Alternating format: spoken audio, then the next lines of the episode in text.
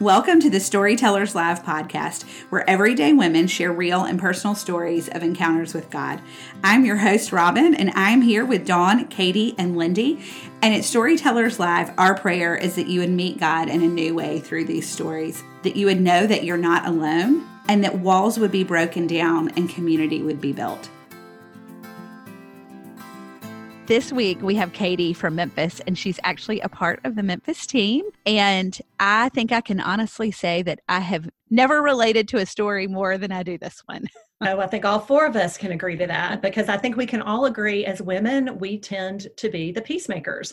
We want to make sure that everybody's happy, and sometimes we sacrifice our needs and we sacrifice our voice as a result. And so, Katie talks to us about how she lost her voice and how she, in her words, became a victim of her own making. but God brought her um, to a place of freedom in the end um, through community and then confidence in Christ. I think that everybody's going to get a lot from this one. Yes, we know that y'all are going to love it. And here is Katie. Hi, I am Katie Harris. I'm from Memphis and I'm married to Stuart. We have three kids, ages 12, 9, and 6. Okay, I just want to add that as y'all listen to this story, I want you to know that my husband was the very first person who encouraged me to share this story. So he knows everything I'm about to say and if there's something along the way that you're like, oh my gosh, I can't believe she just said that, just know that he's aware and he's in full support. I grew up here in Memphis, lived here most of my life. Uh, I was the oldest of three kids. Uh, my parents were both believers and raised us in the church. I became a believer uh, through middle school youth group. Just came to me on a youth retreat that I couldn't just ride on my parents' coattails into heaven, that I had to have my own relationship with the Lord. So I asked Him into my heart then. I went to a small girls' school, kindergarten through 12, with a lot of all the same people. Um, so I was really ready to go off to a big state school for college. Auburn is where I went, and it was a great time for me. Spiritually, it was a great time for me. I feel like I grew a lot in my faith. Um, really had some awesome friends who encouraged me in that way. And I really, I think I wanted to meet my husband at Auburn, but that did not happen.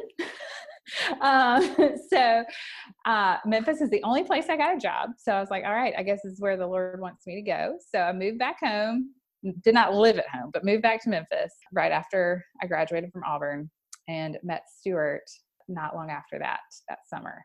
So I met Stuart right after college. And I remember being in Memphis I was from here, but like didn't have a lot of high school friends that lived here and, you know, started going to a new church. But I kept hearing this name all the time Stuart Harris, Stuart Harris. And I was like, I'm from this town. Like, I feel like I know plenty of people, but I've never met this person. Who is Stuart Harris? Like, I heard his name from all these people. And so the first time that I met him in Sunday school, it just stuck out to me because I thought, oh, here's this person I've been hearing so much about, and I know his sister. so that was a fun connection. But we it wasn't like love at first sight. we kind of got to know each other a little bit through friends at church. And then unbeknownst to me, a mutual friend of ours was encouraging him to ask me out. Anyway, I remember meeting him and thinking just how fun he was. Clearly, everybody talked about him because he was so fun and outgoing he knew lots of people. He was always coming up with fun things for you know groups of people to do or you know something fun for the sunday school class to do. Like we would drive uh, he'd get the church bus and we'd drive down to dead elvis week and you know to the candlelight vigil and he wore like an elvis wig you know i mean so he was really fun. And i thought oh this guy's so nice to everyone. I didn't necessarily think he was interested in me but in, anyway he did ask me out and we dated for about a year before we were engaged. And then um, we're engaged six months and then nine months into marriage um, we found out we were pregnant with our first child. So we pretty quickly jumped on this whole family thing. And i think at that point i really started to put my relationship with the lord kind of on the back burner. I think i put you know stuart on there our first child on there. And then as we ended up having more children i just really poured onto that. And I mean, we were still very active in church. Um, on the outside, we were really happy. We had a full social calendar. We were involved in, you know, ministry and um, served in different capacities. Um, but I didn't feel like I had tons of close friends. I was I was lonely. I think also because I was putting everything into my relationship with my husband and my kids, I was lonely because those didn't meet the needs that I had, but I didn't realize that yet. So I had this notion, I think, as a wife that I should never disappoint my husband. And it even seemed like that was sort of like a Christian notion, like that as wives, we should fully support our husbands, you know, be their number one cheerleader or whatever it is. So, anyway, I think that's just more of how I poured into that relationship and wanted Stuart to feel 100% supported um, and positive. And so when it came to things like, hey, what are we going to do this weekend? I thought we'd do X, Y, and Z. If you know, Stuart would say that, and I would say, sure, because again, I'm just trying to be supportive. And honestly, I don't think I ever really even thought about what I wanted to do on the weekend per se. And then it'd get to be Sunday night, and I'd lay in the bed going, I really needed to do X, Y, or Z, and I didn't get that done. And I would feel like a victim, but I think I was a victim of my own making. I'll get into that so anyway, I think I did all this, you know, okaying things and saying yes to things because I needed Stuart's approval. Um, and I needed the approval of everyone around me to feel good about myself. So again, I made no time for myself. That seemed like selfish to me. I think I had friends who might, you know, go get a massage or get their nails done. And I thought that seems a little bit frivolous. I don't think I needed to do that for myself. But uh, even like taking a shower every day kind of fell by the wayside. I did that occasionally. So, yeah, I was just continually focused on how my ties with my husband and my kids and their approval of me affected them, that I wasn't really f- focused on how it affected me. I was lonely. I was lonely for a connection with others, but I was also lonely for a connection with myself, which I did not realize. I think I knew on some level that I was sad. You know, we were busy, but I could feel this underneath the surface sadness. Um, but I wouldn't let myself think about it for very long. I also would numb myself with hours of TV at night. That has been my coping mechanism for I don't know how long. Like, I can think back to high school, you know, coming home from school and just watching Saved by the Bell for hours because I just needed to decompress from the day. But looking back and now knowing myself better, I realized it's not the healthiest way to what I thought was self care was not self care. So I also know that I was lonely for God in that time, but I didn't think I realized that I could be lonely for God. Um, Bible study had become more of an obligation. You know, it's one of those checklist things like this is what you do when you're a Christian. And I think I was learning a lot during that time. It was all head knowledge, but it wasn't trickling down into my heart. I also really enjoy being able to take my kids to Bible study and letting them go to the children's program. Maybe that was some form of self care, but it was really everything I could do to keep everyone fed and clothed and safe. Um, I think I compared myself to a lot of people around me and felt like I was not measuring up. You know, people are doing all these great crafts or doing all this thing, you know, whatever with their kids. And my kids have needed haircuts for weeks or you know whatever it is. So i think there were a lot of shoulds going on in my mind and that was just weighing me down. And i also can't forget that all this time i'm comparing myself to stuart. All the things that attracted me to him in the beginning the fun and outgoing i mean he is a doer he gets stuff done and he can get 100 things more done more done in a day than i can so I felt a lot of shame that I could not keep up with him. He also didn't seem to be worried about, you know, what other people thought like I did. I don't think he was comparing himself as much to others. So after our third child was born, I remember going into like my six week checkup with my OBGYN, and she noticed that I wasn't my usual self. She said I wasn't, you know, as upbeat as I usually was. And she asked me, you know, how are you doing? And I had had friends you know, a few friends that maybe had struggled with postpartum depression, but I really didn't think that was going on or I didn't want to think it was. But the fact that she noticed it, you know, someone who I see, you know, saw semi regularly, but wasn't like a close confidant, made an impression on me that maybe there was something going on. Um, but again, I didn't let myself think about it for very long. so let's see, about two years later, Stuart, we've got three kids in our house we're kind of busting at the seams, but we like it. I mean, I think family members were asking, Are you going to stay in this house? I remember my mom calling, asking if we were going to, you know, stay in this house. I think at the time I didn't know it, but she wanted to buy me one of those return address stamp things for Christmas. and so I was like, Yes, mom, we have decided we like the closeness of our house. We are going to be here for the long haul. But Stuart, who, you know, has lots of hobbies and interests and wonderful things that he does, has a real estate license and helps probably, you know, five families a year buy a house. And so a friend of ours there was a house around the corner from us that a friend of ours wanted to see. And so he made an appointment for them to go look at it. And they pretty quickly decided this house is not for us. But Stuart kept trying to talk them into it. He's like, I mean, don't you see the potential here? You know? And they were like, no, really, this is this layout's not going to work for us. No, thank you. So he immediately called me and said, Katie, you've got to come see this house. So, of course, not long later, I was there touring the house. And I mean, I could see all the potential too in this house. And um, we laugh, but I say that I could picture our oldest, our daughter, coming down the stairs in her prom dress one day. Uh, so, anyway, it felt ironic, but I really felt like I could see us here. So, as we were leaving the showing, another young couple was coming in to look at it. So, of course, that immediately lit a fire under us to go home and like start crunching numbers like, what can we do? And you know, we had just been in this place of we love our house, you know, the current house we lived in. So we're going to be here for a while. So I just it reminded us that we don't have to be in this other house. You know, let's just throw out an offer and see where things go. So two days later, we found out that we got the house. and it was Christmas time. We had just put a deposit down to get a puppy for our kids for Christmas.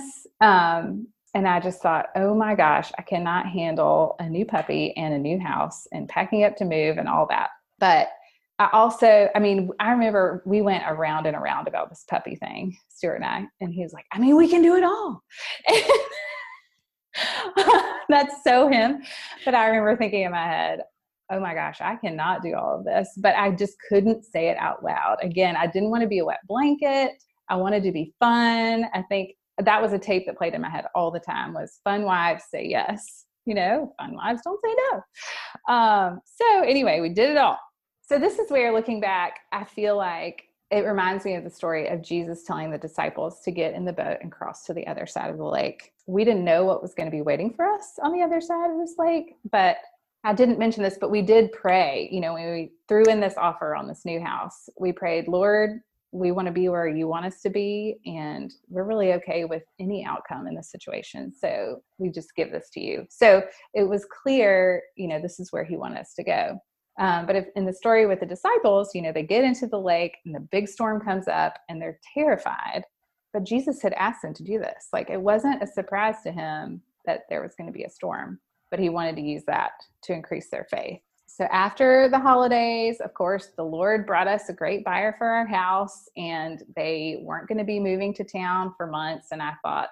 this is such an awesome opportunity for me to purge our current house, you know, organize, pack boxes. We're going to paint in the new house. But Stuart had a different plan. I remember distinctly him saying, Katie, time kills deals, and I really don't want this to fall through. So he managed to work it out to where we closed on our you know current home much earlier than we needed to and ended up moving into our new house while the painting was still going on the plumbers were still here. The, the new house had a boiler. I remember we had boiler mechanics like coming in underneath our house banging on pipes like it was definitely not dull. And so I just kept asking him, why do we have to do this so quickly? Why do we have to move so quickly? But he was just, you know, pushing forward. And so, with all this chaos going on in our home, I like comfort a lot. I like things to be in their certain place.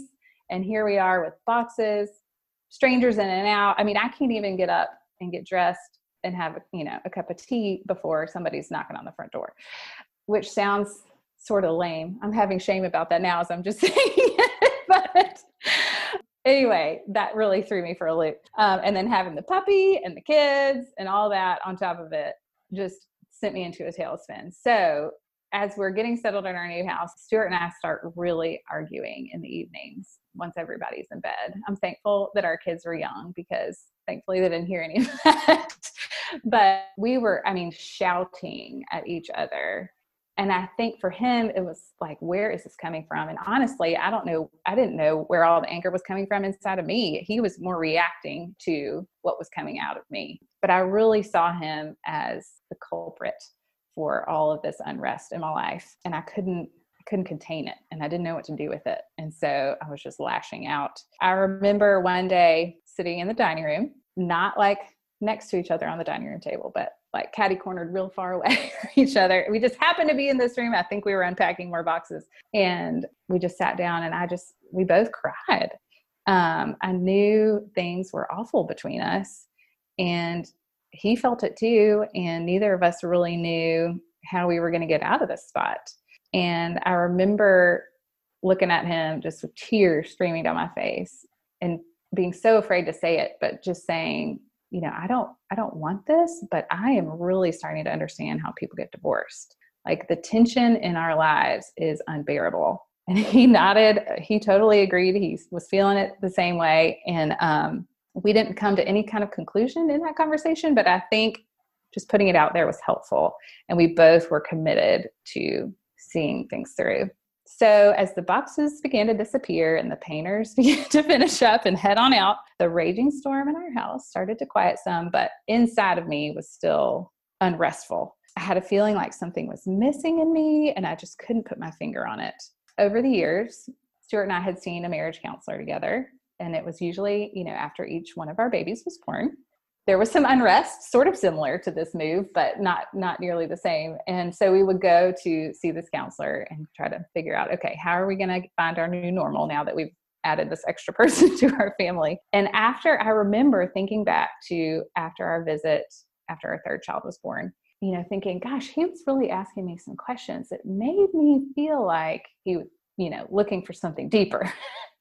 And i really started to wonder about myself like do i have low self-esteem or what is it that i'm struggling with? And so this this question kind of started to nag at me after this move. How could i you know it's all well and good for the two of us to go to a counselor together. I felt like that was very well worth it worth the money and the time and the effort. But i didn't ever feel like that was something that i could ask for for myself. It seemed like one of those extra frivolous things and how could I justify the cost? I just felt like I had too many people to take care of to take time out to go do that. And then how could I tell Stuart that I felt like I was deficient?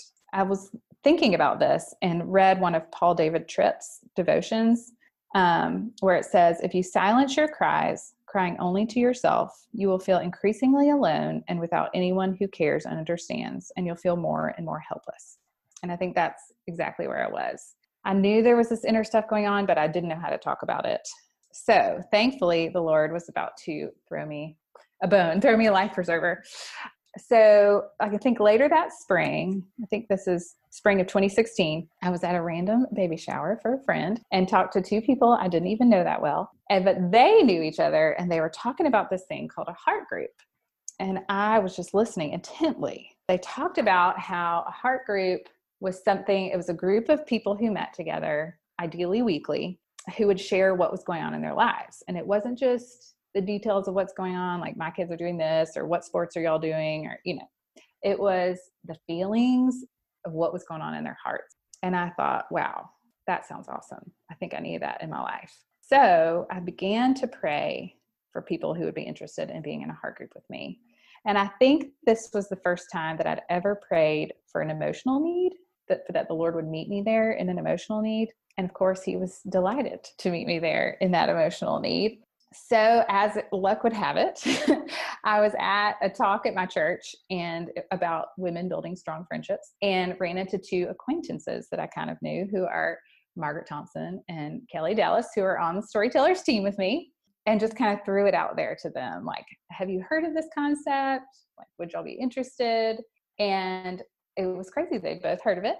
Heart groups are also based on a book called Voice of the Heart, um, which talks about eight feelings.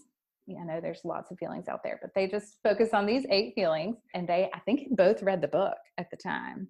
So they also knew a counselor who was trained in this and who could help us get started. So we had four meetings with our counselor and you know the, the three of us and kind of learned the basics of heart group. I'm trying to think about all of the basics, but um, there's kind of a structure to it. Like we sit down and kind of check in with our feelings. We have a list of the eight feelings, and I probably won't be able to remember them all, but it's like anger, sadness, hurt, shame, guilt, loneliness, glad. I think I'm missing one, but that gives you an idea. So we'll have a list out and we'll kind of check in and just list, okay, these are what feelings I'm feeling right now or have felt recently. And then kind of we each have time to share. Um, but again, not we're trying not to share a lot of the details of what is going on, but the feelings and what does that mean? Because kind of what we've learned through this process is that feelings are signals of needs that you have. And thinking back over all the years of my whole life, really, but especially being busy with you know marriage and kids, I was not paying any attention to my feelings. I was paying attention to everybody else's feelings, but I had no idea what my feelings were or what my needs were. And I can think back to evenings where I would be, you know, up late at night because I'm a night owl, and Stuart would be sound asleep and just be thinking, gosh, I wish he just magically knew what I wanted, you know, or like, I wish he could meet me where I am. But then I would think, but I don't really even know what I would tell him if I could. So, anyway, this was really helpful. And I love one of the sayings that comes from the Voice of the Heart book, and it says that we're pursuing who you were made to be so that you can do what you were made to do. Um, it's called Recovery of Heart. And so, anyway, I just was loving this was like a whole new language to me, and it was hard to implement, but loving learning about it. Um, and I know there's lots of other great books out there. It doesn't have to be this one, but this is the one that the Lord put in my lap. So, anyway, the feelings and the heart group were transforming me, but it definitely takes time. It's not an overnight process, and I'm still learning a lot. But as I was starting to communicate better, Stuart was starting to notice these things, and I wasn't flying off the handle like I had been before, which was great for everyone. but there would be more tests along the way. So after we'd been in our house about a year, this is the funniest example, but I mean, it just is so concrete for me um, we had saved up some money to buy a rug for our living room. And so Stuart called me one Saturday. I think I was running errands with one of our kids, and he had the other two. And he was like, let's meet up at the rug store. And of course, he beat me there. And by the time I got there, he looked at every single rug in the store that was the right size for our room. And he had picked out his top three. And he was like, but I want you to look through them all, you know. So we flipped through all the rugs, and I agreed that his top three were the best. And so then next thing that we know the rugs are coming to our house and we're looking at them in the room and the winter was clear you know and he he asked me are you sure like do you really like this i was like yeah it looks great this is awesome so we paid for the rug and the others went back to the store and i remember the next morning getting everybody to school and i was so excited to come back inside and admire our new rug and i walked past the living room and just absolutely burst into tears which was such a surprise. I was like, what is wrong? But I really don't like this rug. This was not what I'd had in mind. It was really colorful, and I wanted something really neutral and kind of quiet in tone. And I just walked back to our bedroom, just sobbing the whole time. I mean, really hard, not just not just a soft cry, but like a shoulder shaking cry. And I remember walking through the doorway of our room when it just hit me like a ton of bricks oh my gosh, Stuart asked me numerous times through this process if I liked this rug, if I wanted it, if this was what I was thinking. And I said yes every time. And so that's when it really hit me that I was not a victim of his big personality and all of his great ideas, but that I was not using my voice. So that's when I really started to think okay, I have a problem. I need to find my voice, and I think I need help to do it. I don't think this problem is going to get better on its own. And so that night, I was able to talk to him. Like, I had this aha moment, but I really think this means I need to go see a counselor. And he was like, Awesome. I think you should do that. And so here is this conversation that I thought was going to be so hard to have, or at least it was really hard for me to have, but was met with such support, um, which was really encouraging. So I had a relationship with the counselor who'd helped us start our heart group. So I just sent her a quick email and I had my first appointment. And at my first appointment, she helped me see that I felt responsible for Stuart's feelings. I really started to see over time how I felt responsible for a lot of other people's feelings. And other people's feelings are not my responsibility. So I had been carrying all this around and putting it all above my own needs or feelings um, and not realizing like what damage that was doing. So, anyway, and really learning that I'm human and that's not my job to carry around other people's feelings. That's God's job. He's the only one that can do that. So, as I continued counseling and heart group and trying to untangle this mess that I'd created in my life by completely ignoring myself and taking on things that weren't mine, um, it was hard. I remember having, you know, times where I just cried. I was starting to feel my feelings really intensely and just I mean, like the rug story, but even I remember taking one of my kids to get a haircut, and I mean, it was not what I'd asked for. we left the hair place, and I was just in absolute hysterical tears. so, anyway, there were times where the feelings were uncomfortable, but I wasn't doing it alone because I had my heart group and I had my counselor and I had Stuart, and I could talk to them about these things. Um, so my loneliness was really starting to subside and it felt really good to get to know myself and to work with that work in community with that. Then that following summer someone introduced me to the enneagram which was also an amazing tool for me because again y'all are hearing how much i did not know myself and so the enneagram was awesome to help me learn about myself. The minute i read the word sloth i knew that i was a nine I think that's part of what attracted me to Stuart so much because he's like the opposite of sloth, you know. and, but I love to just curl up on the couch. You know, momentum is a really hard thing for me. If I'm sitting still, I could be sitting still for a really long time. So anyway, that only was Enneagram helpful for me to fi- figure out some of my weaknesses, but it also helped me learn what my strengths were and to appreciate them and to quit comparing myself to my husband, who I felt like was so good at everything. But that, oh, God has gifted me with some things too that are unique to me. So, all right. So, as I began to kind of settle into who God made me to be and how He made me emotionally, I was so much more at ease. And I realized that that explosion that had come out of me after our move was a desire to have a voice I was clumsily using my voice, and it still isn't pretty at times. But Stuart was telling me how attractive that my growing confidence was to him, and that was really encouraging. I also was not letting my kids boss me around as much. You know, they at this point are getting older, they're wanting to have friends over, you know, wanting to sign up for things, you know, but I just knew we can't do everything. We can't have a friend over every day, which we don't. But I used to, you know, maybe we'd be taking a friend home from soccer practice, and in the car they'd say, "Mom, can so and so ever come come over and play?" You know, and in myself, it was like this internal struggle of, I mean, if I say no, they're going to think I'm so mean and boring, and the friend is going to think I'm mean and boring.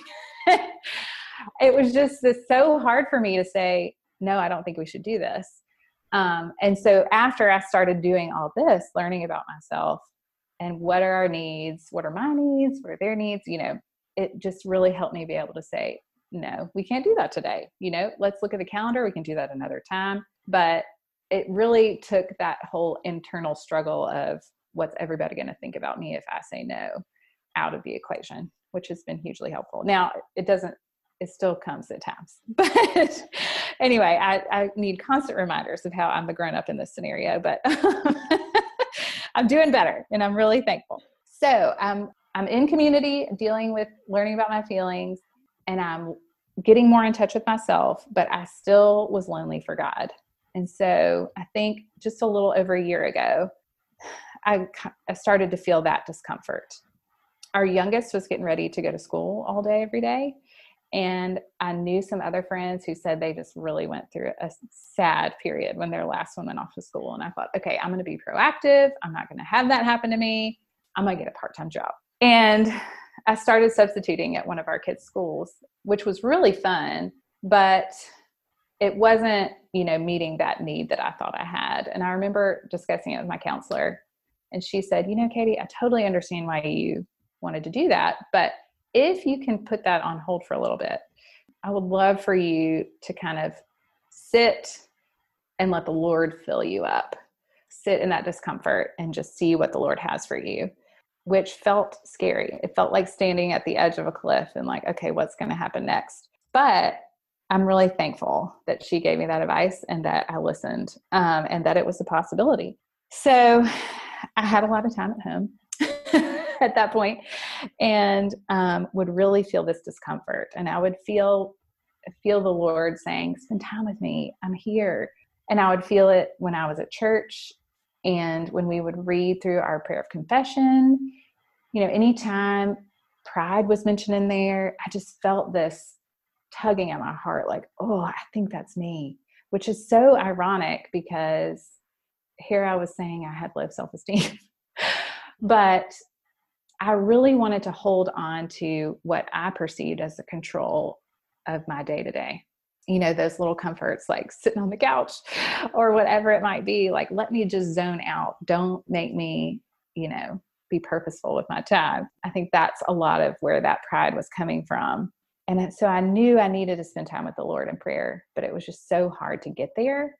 And I think I had a lot of shame about the fact that I loved wasting time. I just loved doing nothing. And I didn't want to let go of that. And so, you know, I'd sit and just be like, okay, I'm going to pray. But nothing, nothing would come. And so I ended up turning on praise music in the house. I was like, okay, well, if I can get there, maybe this, you know, this will be good for me. And gosh, it was like the floodgates opened. Something about that music just broke down those barriers in my heart. And I remember specifically listening to Lauren Daigle one day in, in my bathroom after I'd gotten out of the shower. And I mean, that's a song I'd heard a lot on the radio, but I had never really, really listened to the words. So I'm going to read them to y'all real quick. I keep fighting voices in my head that say I'm not enough. Every single lie that tells me I will never measure up. Am I more than just the sum of every high and every low? Remind me once again just who I am because I need to know. You say I am loved when I can't feel a thing. You say I am strong when I think I am weak. You say I am held when I am falling short. And when I don't belong, oh, you say I am yours. And I just broke down into tears and felt so known and loved by the Lord that He was speaking to me in this moment, saying, I see you and I love you, and you are my child. And it's not about what you can bring to me. I think I, I think that's what really was that barrier between me and the Lord leading up to this point was that I was nervous to go to Him because I knew I didn't measure up. And I thought that I might feel more shame and judgment coming from him. But that is the exact opposite of what I felt in that moment. And so music became a very regular part of my days while I was home by myself, you know, in the car or wherever it might be. I mean, I couldn't get enough of praise music. And so I ended up, this is something I had kind of thought about over the years, but was never bold enough to do. Um, but I was in a situation where our, our worship pastor, I was talking to him one day and I just kind of blurted out like, Hey, do you have to be a really good singer to be in the choir? And he was like, No, we want everyone in the choir. And honestly, I'd asked other people that question before, and they had said, Yeah, you have to be a really good singer. so this is the first time someone had said, Yeah, just come. We want you as you are. And so, I mean, I don't think I'd even told Stuart that I was thinking about being in the choir. And he heard me ask that question and kind of looked at me like, huh? Um, so he was like, just come on Wednesday night to rehearsal. So, I mean, I did not, usually I, I find lots of reasons not to do things, but I just didn't think very hard about this one. And I went to choir rehearsal the next Wednesday night and you know everyone was super welcoming to me and getting me, you know, a robe and a binder. And these are all things I really hadn't thought about. and um, one guy who's like kind of the organizer of the choir was like, all right, so on Sunday morning, you need to be here at seven 7.30. And I was like, whoa. I especially did not think this through because I am not a morning person. Like we don't even go to the early church service. and now I got to be here before that early church service starts. But again, something in me, I just didn't think too hard about it. And I came home and told Stuart that night, I got to be at church at 7:30 in the morning. And he was like, "Woo, okay, I can't wait to see this happen." but I think the Lord just helps me every Sunday morning get out of bed. And with each choir rehearsal and each Sunday morning, I just felt closer and closer to the Lord. Getting to just meditate on those lyrics of those songs and having them seep into my heart just was so meaningful to me. See, there's a quote in one of our church bulletins one Sunday that I thought really summed this up so well for me. And it said, Worship is the strategy by which we interrupt our preoccupation with ourselves and attune to the presence of God. And that is just exactly what was happening to me through choir. Looking back over all of this, Psalm 40, verses 2 and 3 gave me a picture of kind of all the all the things that the Lord had done for me over the last 4 years. And here's what it says. He lifted me out of the slimy pit, out of the mud and the mire, and he set my feet on a rock. He gave me a firm place to stand. He put a new song in my mouth, a hymn of praise to our God. And that was just such a visual picture for me, um, lifting my lonely, pitiful, helpless self out of that miry muck and setting me on the rock, his rock, which is so firm and not mine, like nothing that I could bring to the table. So, anyway, I've just been super thankful to the Lord for how He's brought me through this process. It is such, I mean, none of these things are earth shattering. You know, we moved and we bought a rug, but that just was an awesome catalyst for me to have to really face kind of the unhealth in my life and who God made me to be and what He, how He can meet me there. That He brings everything to the table and that it's not me. Thanks for listening. Well, there were so many nuggets of truth that we found in this one, but I just want to go ahead and say, you know, we titled this one Finding Her Voice because that's really what it was about. But I, I was thinking we could have named it We Moved and Bought a Rug because because that's where it all started from. I mean, you know, we all have that rug story that it's like it's Lindy. I mean, we're like, it's not about the it's rug. not about the rug. But we just never want to disappoint our husband. No, no. Oh, and other people. I mean, she even talked about what is everyone going to think of me if I say no? How many Yes, of us even- battle that? I, I, even the kids' story, the like kids, when she was, yes. I've got to learn how to say no to my kids. Yes, we don't want to disappoint our kids. Heaven forbid. Yes. Yes. Uh, but But story, heaven like, forbid we sit for a second. That's you know, right. like, Her her But talking is- about to sit. She when didn't she even t- want to disappoint the friends of, that wanted to come over. You know, when the kids were asking for the friends to come over, she was like, I didn't want to say no. They're not going to like me either. but I could see myself. It's like when you when you do go along with everyone and you don't have your voice, and then she talks about having that victim mentality. You kind Right. of go Uh-huh. sulk and like, well, poor poor pitiful me. You know, Right. nobody's listening to me, but you don't even share your own voice. Yeah, So, I, I so very encouraging. related. I so related from the minute we talked about her story before she ever shared. I was like, well, this is the story of my life. You're married to my husband, and this is the story of my life. I didn't know that I had feelings. I didn't know that I had things for a very long time. Um, and so we were able to really laugh and relate. I told her when we were talking, I was like, I mean, my husband picked out our china on our registry, like when we were engaged. that was just my story. And so I love that she found her voice. And like we were saying, there's so many women that can relate to this that feel like you need to be a certain person. You need to act a certain way for each individual to the point that you don't know who you are anymore. You don't know what you want. You don't know what you need because you're always just trying to to serve Please the other others. people. Mhm. Yes. Yes. And well, and, and, and you know what? That's a great word because we wrap it up in serving. Yeah. Because we're Right. called to serve. We want to be the good girls. We want to be the good Christians because we're called to serve. But really, when she said getting to know herself more, you know, we we need to know ourselves more. And and mm-hmm. But the Lord that- wants us to do that. And that what that leads to is when we are really seeking that community, so we're saying yes to everything for approval, we're looking, we're lonely. But what Mhm. we're really lonely for is God. And she really Mhm. goes into that. It's so good. And, Yeah. and you know we we are reminded through her story that God created us for community. We talk about that all the time. It's really what the Mhm. base of storytellers is about. But you know she she was saying that she finally found this heart group where she could share her feelings with them But then um, she went, you know, back to the counselor, and the counselor was telling her, you know, you need to be still and let God fill you. Yes. So it was almost like when she had her group where she could open up and be vulnerable. And then she filtered all of that through being with God and being in His Word. That's really where she found her confidence. Yeah. Mhm. And it's a reminder, I think, to all of us the importance of, of community and the importance of being in in his word and filtering our feelings through that. And well, and heart- also as women, knowing that it's okay to sit. You know, she did say, sit and let the Lord fill you. It, it's almost like we have the shame of sitting.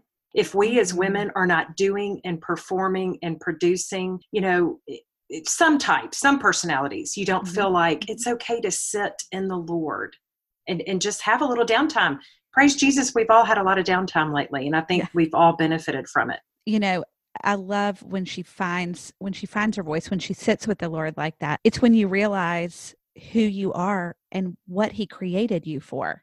I mean i Mhm. laughed so hard that she joined the choir you know but that it's like she found something that was hers and i think when Mhm. we can sit and say lord who did you make me to be? Not who do i need to be for other people but we're all uniquely designed to be us. But if we That's don't know who we are designed to be we're lost Hey, and as the mamaw in the group, let me just tell our, our younger friends out there that find something that is yours. Find something that Mhm. speaks to your strengths and who you are uniquely made to be. And that is okay. I, it's back when storytellers started that was really one of my my main things is when we know when we hear and we meet jesus in a new way and we know we are loved by him we can sit and we can rest in that and then we begin to trust who he made us to be you know and it's a Mhm. weird journey to think that you're coming from a story to get there but it's what he does and it's what he did in her story is Mhm. from just Absolutely. just being a, a wife and mom quote unquote to to finding her purpose and her voice I think a friend, I can't remember where I heard this uh, at, at one time, but it said, you know, a- as women, we need to get out from under the pile of should. Right. Like she, Mm. she had a lot of That's piles good. of should, Should, in yeah, her life. yeah, and, that's really and so, you know, a lot of times we get sucked into what I should be doing. Mhm. Yeah. We, we got to be free from that. Well, one of the things that we keep talking about is this this concept of community and just filtering our feelings through God's word. And I'm just so excited to announce that uh, we have all been just working hard on a new Bible study series that's going to be coming out called Discover Your Story.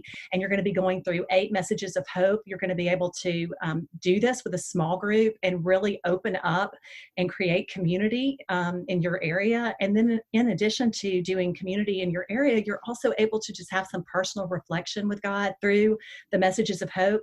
And then in the end, you're able to really write your story um, after you listen through other people's stories. So, anyway, it is called Discover Your Story, and you can find it, uh, information on it on our website. I think Robin's going to give us some information about that, but be on the lookout for it because we're super excited about it. we are y'all are gonna um, start to hear us talk about it nonstop because we are so excited right. So please follow us online because that is going to be where this comes from. We definitely want you on our email list because that will be the first place this goes out.